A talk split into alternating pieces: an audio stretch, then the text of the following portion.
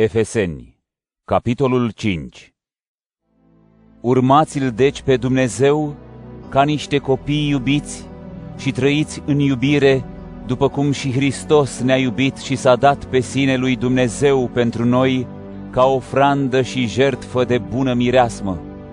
Iar desfrânare și orice fel de necurăție sau lăcomie, nici să nu se pomenească între voi, așa cum se cuvine sfinților, nici cuvinte fără rușine, vorbire prostească sau glume murdare, lucruri care nu se cuvin, ci mai degrabă mulțumire.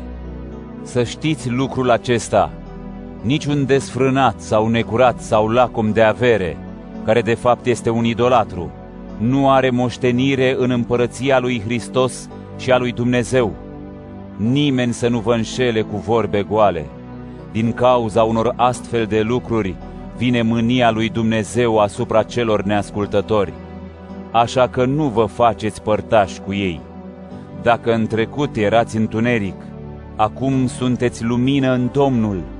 Trăiți așadar ca fii ai luminii, pentru că rodul luminii stă în tot ce e bun, drept și adevărat, și deosebiți ceea ce este bine plăcut Domnului. Nu luați parte la faptele fără rod ale întunericului, ci mai degrabă dați-le pe față, fiindcă este o rușine chiar și a vorbi despre lucrurile pe care ei le săvârșesc în ascuns. Toate lucrurile date pe față sunt arătate de lumină, pentru că tot ce este arătat este lumină. De aceea se spune, trezește-te tu, cel ce dormi, și ridică-te dintre cei morți și te va lumina Hristos.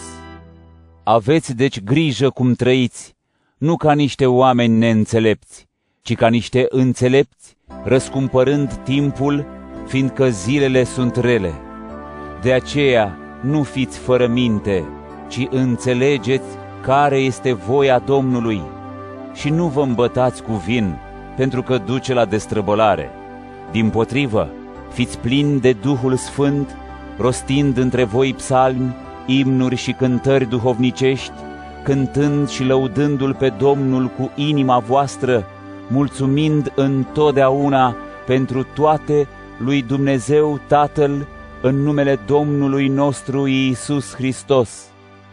Fiți supuși unii altora în teamă de Hristos, soțiile față de soții lor, ca Domnului, pentru că bărbatul este capul femeii, după cum și Hristos este capul și mântuitorul bisericii, trupul său.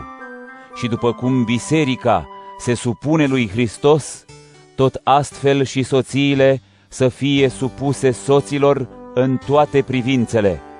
Bărbaților, iubiți-vă soțiile după cum și Hristos a iubit biserica și s-a dat pe sine pentru ea, ca să o sfințească după ce a curățit-o cu apă prin cuvânt, ca El însuși să o aducă înaintea sa, biserică slăvită, fără pată, zbârcitură sau altceva de felul acesta, ci sfântă și fără prihană.